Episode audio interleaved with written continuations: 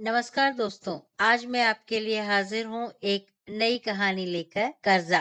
अलका जल्दी जल्दी ऑफ़िस पहुँची और साथ में काम करने वाली रेनू से बोली कि, प्लीज़ तुम मेरा काम देख लोगी क्या? बस मैं थोड़ी देर से बैंक को कराती हूँ। रेनू और अलका एक कॉल सेंटर में काम करती थी। उनका काम लोगों की रजिस्टर्ड हुई कंप्लेंट्स को रजिस्टर में नोट करना था। क्योंकि वो ऑनलाइन काम नहीं करती थी, इसलिए काम के बीच एक दूसरे के भरोसे निकल जाया करती थी। मैनेजमेंट तक कोई बात नहीं पहुँचती थी। दोनों का काम मज़े से चल रहा था। रेनू को ज्वाइन किए हुए एक ही साल हुआ था और अलका चार साल से काम कर रही थी। दोनों की आपस में खूब बनती थी। अलका शादीशुदा थी और रेनू की शादी तय हो गई थी। अलका की एक बेटी थी जो दो साल की थी। अलका जैसे ही गई, वैसे ही बॉस ने रेनू को इंटरकॉम पे अलका को केबिन में भेजने के लिए कहा। रेनू ने अपना माथा पीट लिया। बॉस को बताया कि, सर, अलका नहीं है, वो बैंक तक गई बॉस भी भले इंसान थे, महिलाओं की दिक्कत और घर परिवार की ज़रूरत समझते थे तो दोनों महिलाएँ कभी भी उनसे कुछ नहीं छुपाती थी, इसलिए वो उन पर विश्वास करते थे। खैर,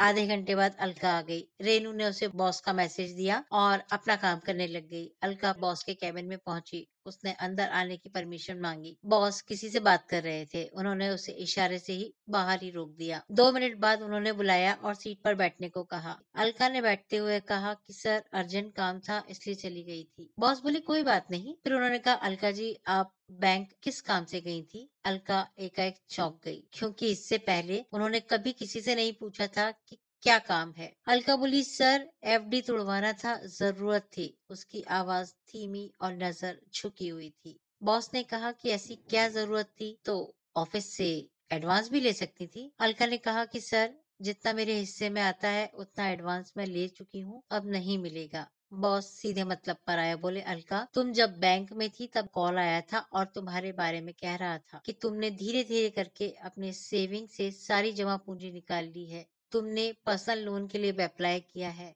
भाई, ये है तो तुम्हारा घरेलू मामला, पर तुम भी हमारे परिवार के सदस्य जैसी हो, इसलिए अगर कोई बहुत मेजर समस्या हो तो बताओ। तुम्हें क्या ज़रूरत पड़ी ऐसे? तुम्हारे हस्बैंड भी तो है। तभी हल्का बोली, सर, समझ गई। आपको मैं जल्दी ही सब कुछ बता दूँगी, लेकिन अभी पर्सनल है, इसलिए नहीं बता सकती। और वो खामोश हो गई। बॉस समझ गए कि अलका बताना नहीं चाह रही। शाम को जब अलका चली गई, तब बॉस ने रेनू को बुलाया। क्योंकि वो जानते थे कि अलका बहुत ही सच्ची और भोली है और कुछ गड़बड़ उसकी लाइफ में चल रहा है। उन्होंने रेनू से कहा कि वो पता लगाए कि अलका के घर फाइनेंशियल प्रॉब्लम है या कोई घरेलू प्रॉब्लम है। और उन्होंने रेनू को बैंक मैनेजर वाली बात सारी बता दी और अलका का खामोश हो जाना, नज़रें झुकाना वो भी बता दिया। अलका अच्छे घर से थी, उसकी एक छोटी बच्ची है, तब ऐसे में उसको अपनी सारी सेविंग खत्म करने की क्या ज़रूरत पड़ रही है? रेनू बॉस की पहचान से ऑफ़िस में आई थी और काफ़ी समझदार थी। रेनू तुरंत अपने काम पर लग गई। उसने अगले दिन बातों बातों में अलका से कहा कि, अलका दी, मेरी जल्दी ही शादी होने वाली है। तो मैं आपसे पूछ रही थी कि, ऑफ़िस से मिलने वाली सैलरी क्या मैं अपने हस्बैंड को दूँ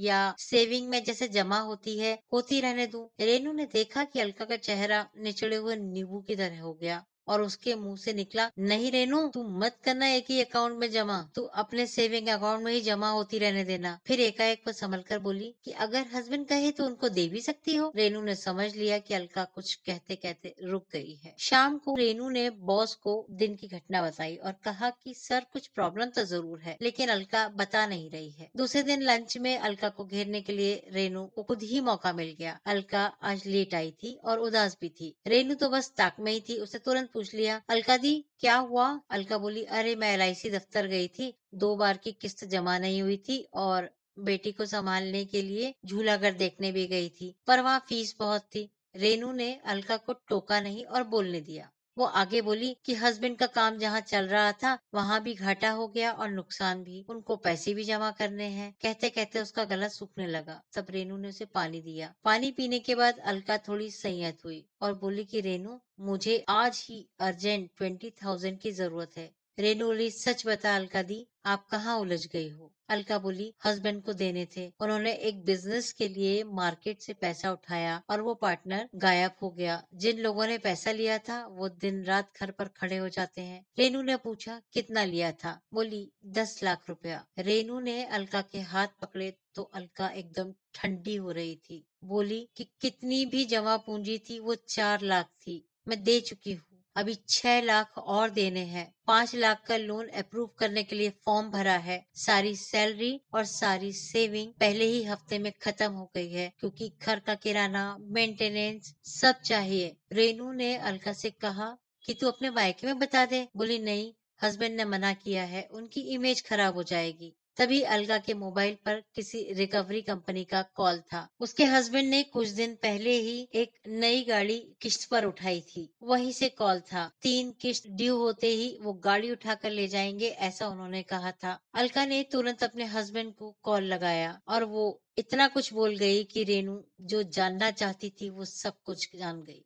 उसने देखा कि अलका एकदम रोने के कगार पे थी और बोली कि तुम्हारी जिद के कारण मैं फंस गई हूँ। उसके बाद बहुत देर तक कॉल आते रहे, अलका की आँखें भीगी रही और रेनू ये देखती रही। आधे घंटे बाद अलका ने कहा कि रेनू मेरा सिर दुख रहा है, कल आकर काम करूँगी। और वो बिना कुछ बोले बैग उठाकर चली गई। रेनू ने सारी बात जाकर अपने बॉस को बता दिया। बॉस ने कहा कि कल अलका को आने दो, हम लोग मिलकर बात करते हैं, कोई हेल्प हो सकेगी तो हम ज़रूर करेंगे। पर ना तो बॉस को और ना ही रेनू को पता था कि उनका ये कल कभी नहीं आएगा। अगले दिन अलका नहीं उसकी मौत की खबर ने सबको हिला के रख दिया। दरअसल उसके घर पहुँचते ही रिकवरी के लिए शोर शराबा हो रहा था। वो लोग हस्बैंड की इंसल्ट कर रहे थे, जो अलका को बर्दाश्त नहीं हुई। उसी समय आए हार्ट अटैक से उसने दम तोड़ दिया। ऑफ़िस के सभी लोग अलका की अंतिम यात्रा में शामिल हुए। बॉस जो अलका के यूँ चले जाने से मायूस थे, उसके हस्बैंड के पास जाकर कुछ बोलते। तभी उसके हस्बैंड ने कहा कि, सर,